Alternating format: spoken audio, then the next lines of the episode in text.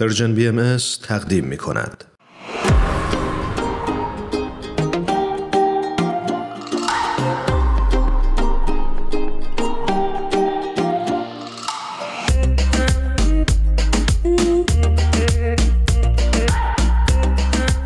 شنونده های محترم بسیار خوشحال هستیم از اینکه خانم بهاره اردستانی دعوت ما رو در این جلسه پادکست هفت پذیرفتن خیلی خوشحالیم بهار جون. خیلی خوش اومدی به برنامه خودت. ممنونم. درود و مهر تقدیم شما و تک تک شنوندگان نازنین برنامه پادکست هست. منم به درود میگم بهار جان. به برنامه خودت خوش اومدی. ممنونم. خیلی خوشحالم که بازم فرصتی دست داد که با هم گفتگو کنیم. برای اون دسته از شنونده هایی که خانم بهاره اردستانی رو نمی‌شناسن ایشون مهندس نرم افزار هستند و همچنین پژوهشگر مسائل فلسفی. و ما امروز افتخار این رو داریم که در خدمتشون باشیم. بهار یادت میاد خیلی وقت پیشه برنامه داشتیم به اسم جمع جمعه ها بله بله اولین گفتگو از سری گفتگوهای فلسفی بود. می‌خواستم بگم که اگه درست خاطرم باشه توی اون مجموعه یه سری گفتگوهای فلسفی رو شروع کردیم و داشتی سعی می‌کردی که یه تصویری از فلسفه رو توی اون برنامه ها ارائه بکنی درست میگم؟ بله یکی از حوزه های اصلی که فلاسفه بهش می‌پردازن حوزه معرفت و شناخته. درست. بقیه رو به ادامه همکارم توجه کنید.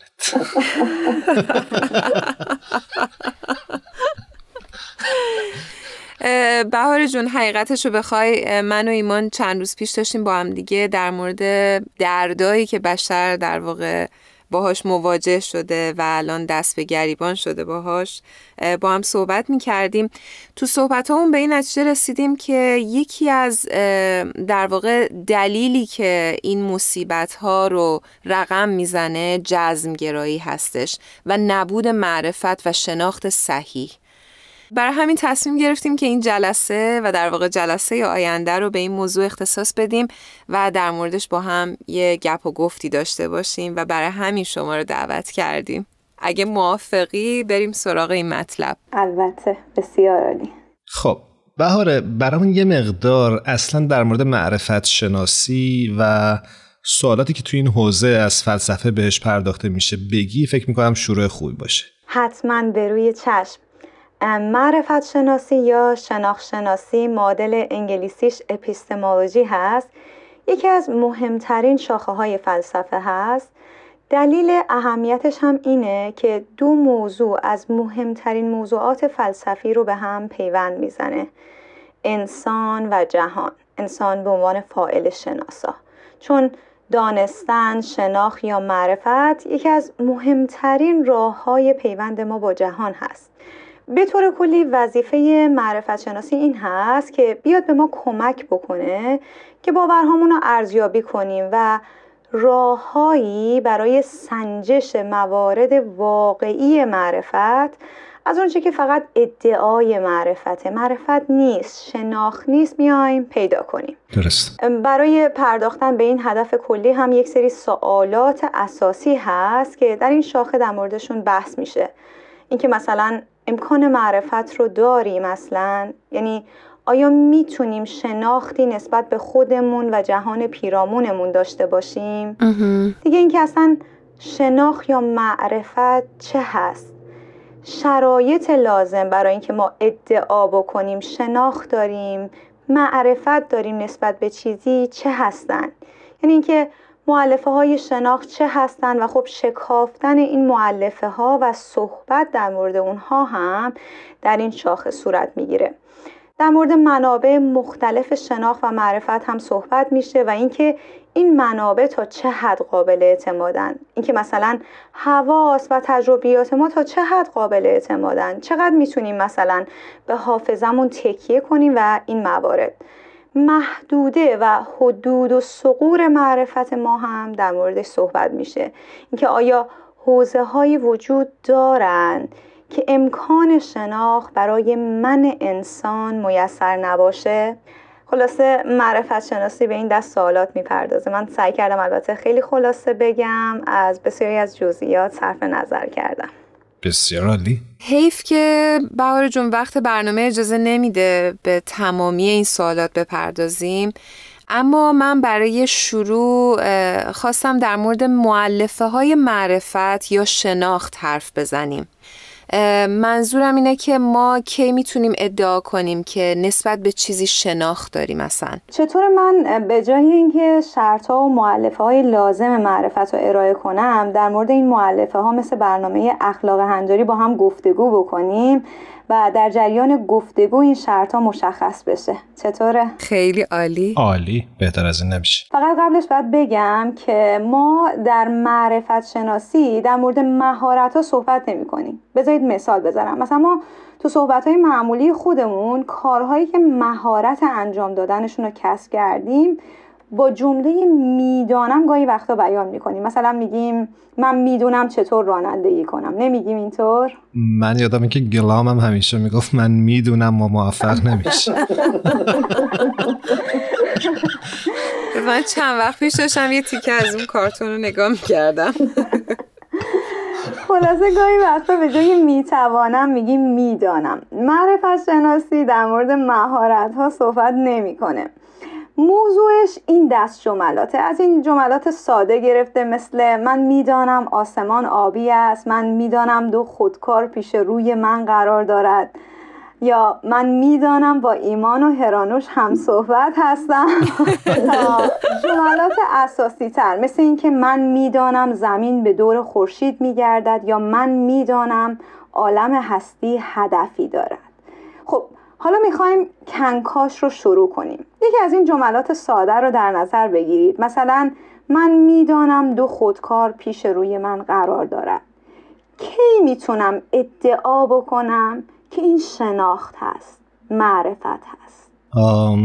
فکر کنم قدم اول همین بیانشه. منظورم اینه که باید خودم قبولش بکنم. درست میگم؟ دقیقا. یعنی من انسان من فائل شناسا به اون محتوای معرفتی اون جمله اون گزاره همه اینها رو من در این بحث معادل هم به کار می‌برم. باور داشته باشم. همونطور که گفتی ایمان تصدیقش کنم. پس اولین شرط لازم برای داشتن معرفت یا شناخت باور هست.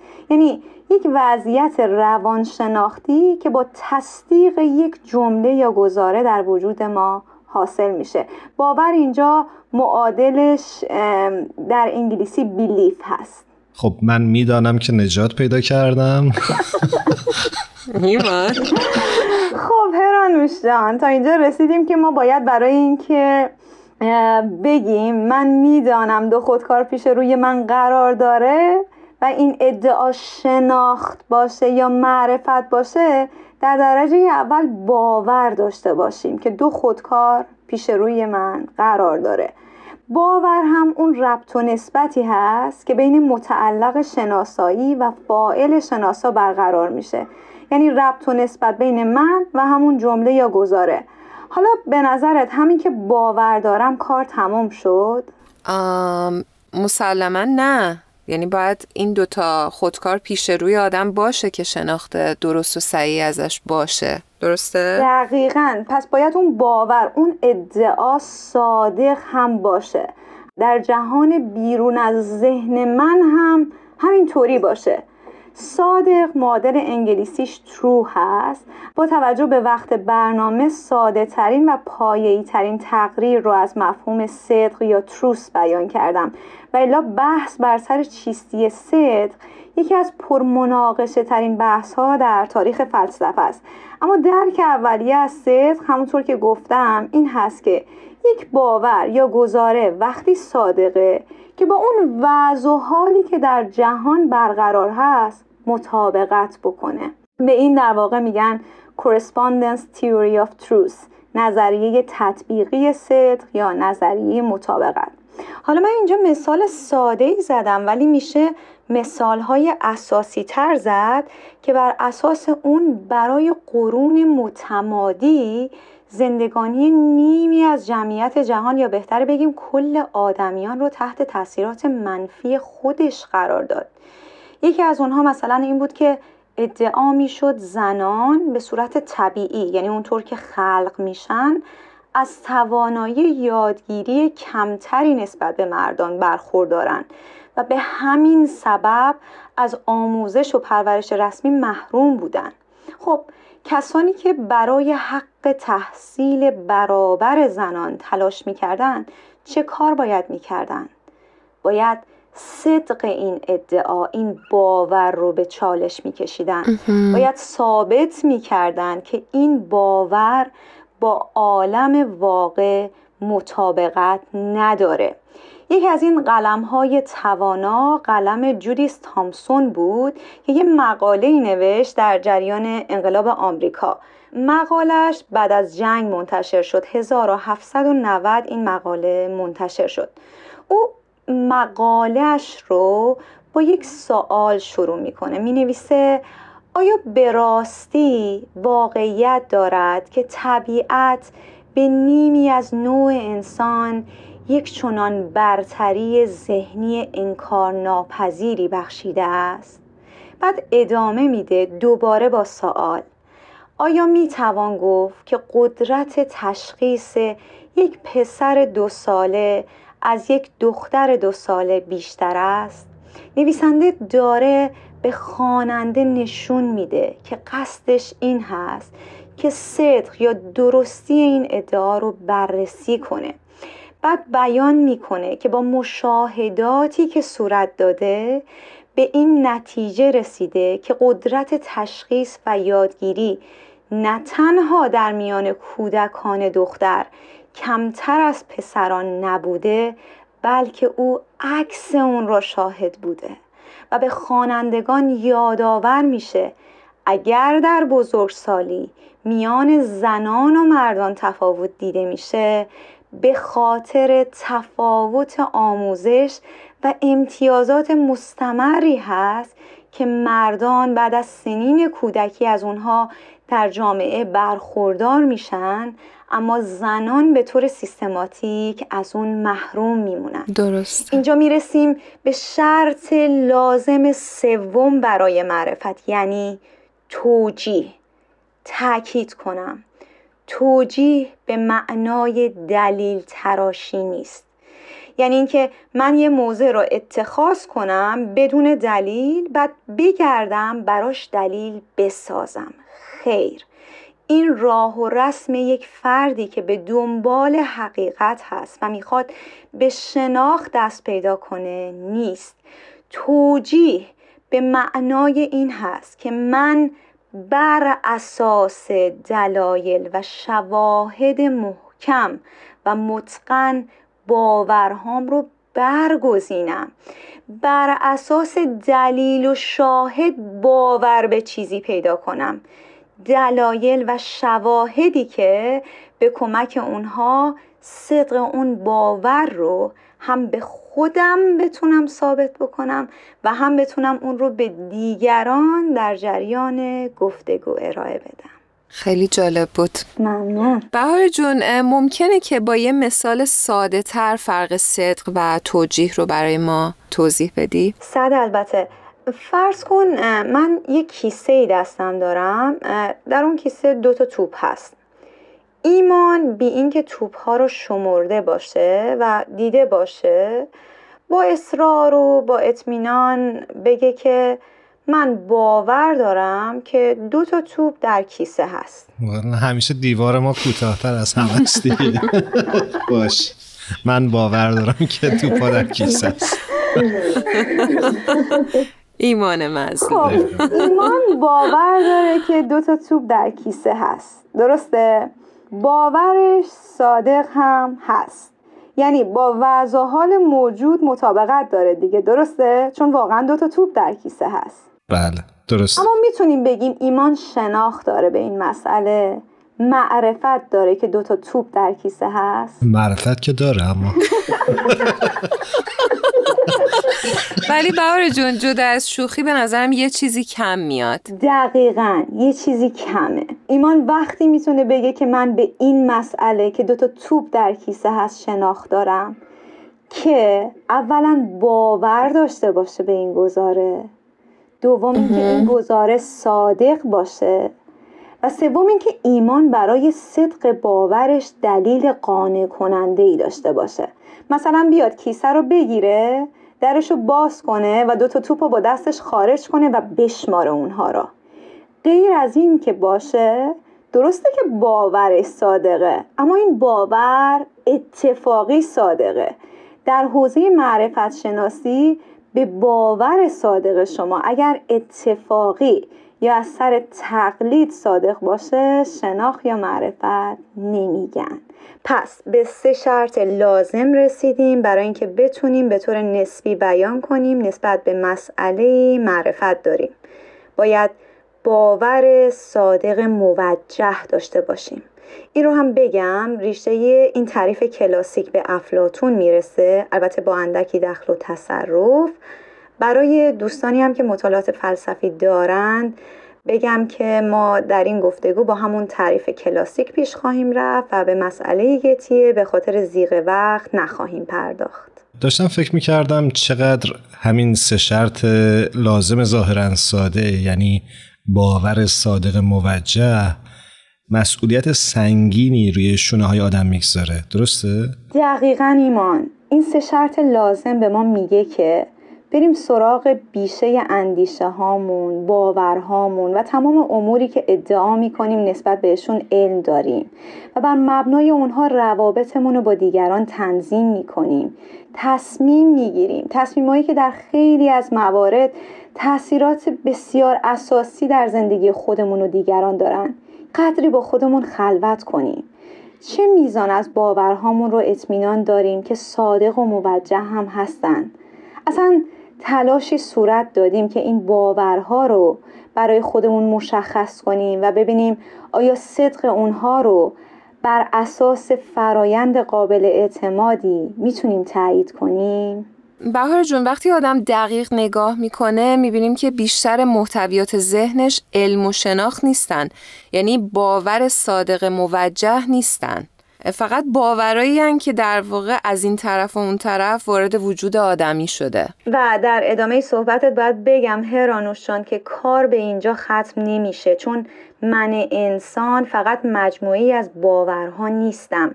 من عاطفه و احساس هم دارم و بخش دردناک ماجرا اینجاست که میام به باورهایی که هیچ دلیل موجهی برای صدقشون ندارم عواطف و احساساتم رو هم زمیمه می‌کنم.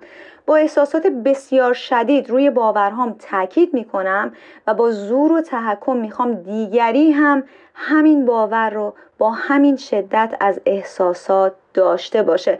و اگر جز این کنه او رو با هر روشی که در توانم هست ولی به بند کشیدن وادار به پذیرش می‌کنم. البته این رو بگم که حرف من این نیست که ما نسبت به باورهامون احساس نداشته باشیم. ما انسان ها مخزن عواطف هم هستیم.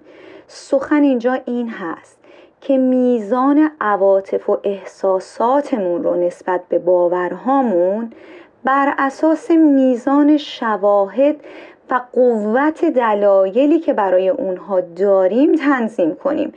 اگر برای صدق باوری دلیل و توجیهی نداریم صدای ما به نظر بنده باید آرامتر باشه. تواضع ما باید بیشتر باشه.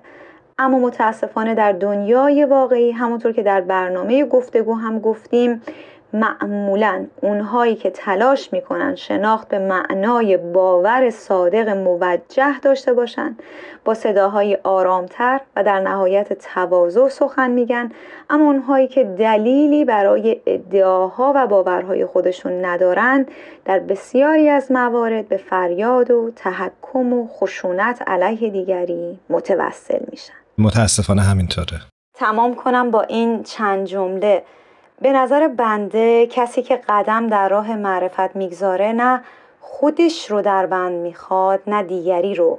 اون فرد صدای مخالف رو دیگه خاموش نمی‌کنه چون صدای مخالف باید باشه تا به کسب معرفت به خود من کمک کنه که به من نشون بده آیا دلایل و براهین من برای باورهای اساسی زندگیم محکم و متقن هستند یا نه؟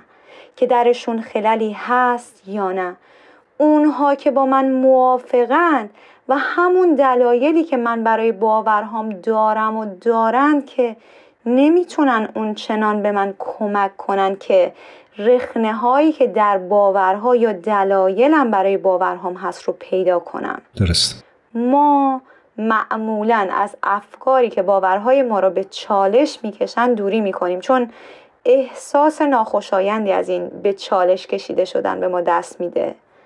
اما برای اینکه تحقیق کنیم دلایلی که برای باورهامون داریم صحیح و متقن هستن یا نه افرادی می‌تونن بسیار به ما کمک کنن که اتفاقا در اون قضیه با ما هم نوا نباشند و اونها هم دلایل محکمی داشته باشند. اینجاست که ما در یک گفتگوی منصفانه می‌تونیم دلایلی که خودمون یافتیم رو و دلایل طرف مقابل رو بسنجیم و اگر لازم باشه در نگرش های خودمون تغییری صورت بدیم. به نظر من اگر این روی کرد در یک جامعه نهادینه بشه ما با انسانهایی مواجه خواهیم بود که روش و منششون مانند منش ولتر خواهد بود که اونطور که اولین بیتریس هال در مورد اون نوشته خطاب به فردی که با نظرش موافق نبود می‌گفت که با آنچه که می‌گویی مخالفم اما حاضرم جانم را بدهم تا تو حرفت را بزنی. به امید روزی که دنیای ما مملو از این انسان ها باشه. آمین. بهار جون سپاسگزاریم واقعا. خیلی خیلی زیبا. مثل همیشه. ممنونم. عالی بود. اگه موافق باشید هفته آینده یه خورده به نظری های توجیه و همینطور ارتباطش با یکی از مهمترین تعالیم آین بهایی یعنی تحری حقیقت بپردازیم. به روی چشم. خب بهار مطابق رسم معمول این برنامه دوست دارم که در انتهای گفتگومون ازت خواهش کنم که یک ترانه رو به انتخاب خودت به شنونده های پادکست هفت تقدیم کنی. آهنگ هماواز از گروه دال. ممنون و متشکرم. قبل از اینکه بریم با هم دیگه این ترانه زیبا رو بشنویم بهار جون باد خدافزی می‌کنیم و ممنونیم ازت که دعوت ما رو پذیرفتی. امیدواریم که روز و روزگارت هر جا هستی خوب و خوش باشه. ممنونم. روز و روزگار شما و شنوندگان عزیز هم خوش باشه. خدا حافظ تا هفته بعد. خدا نگهدارت. من در شهر تاریکی پنهانم. من راز شب بوها را می‌دانم.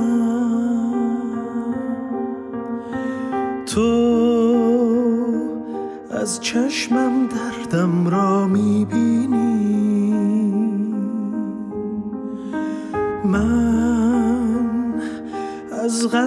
قلبت رازت را می‌خوانم.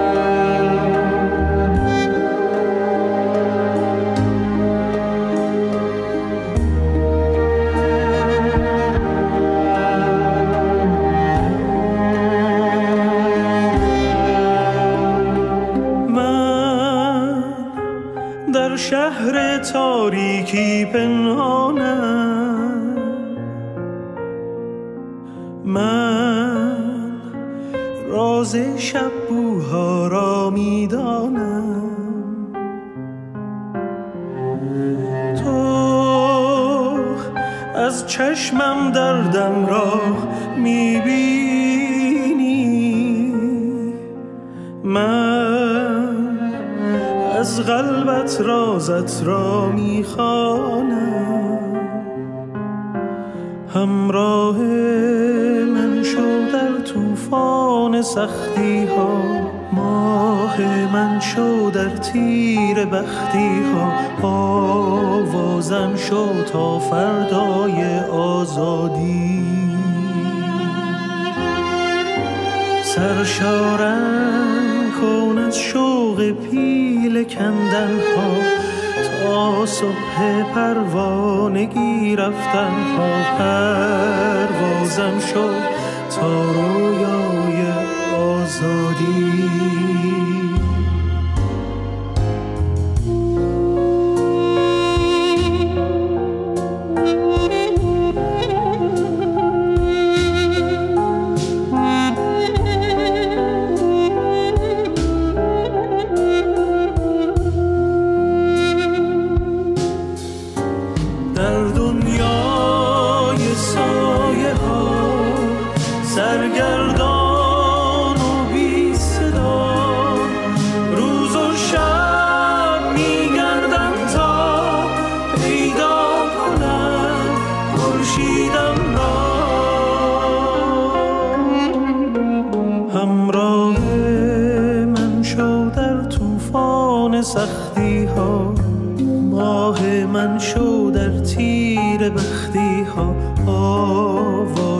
شو تا فردای آزادی.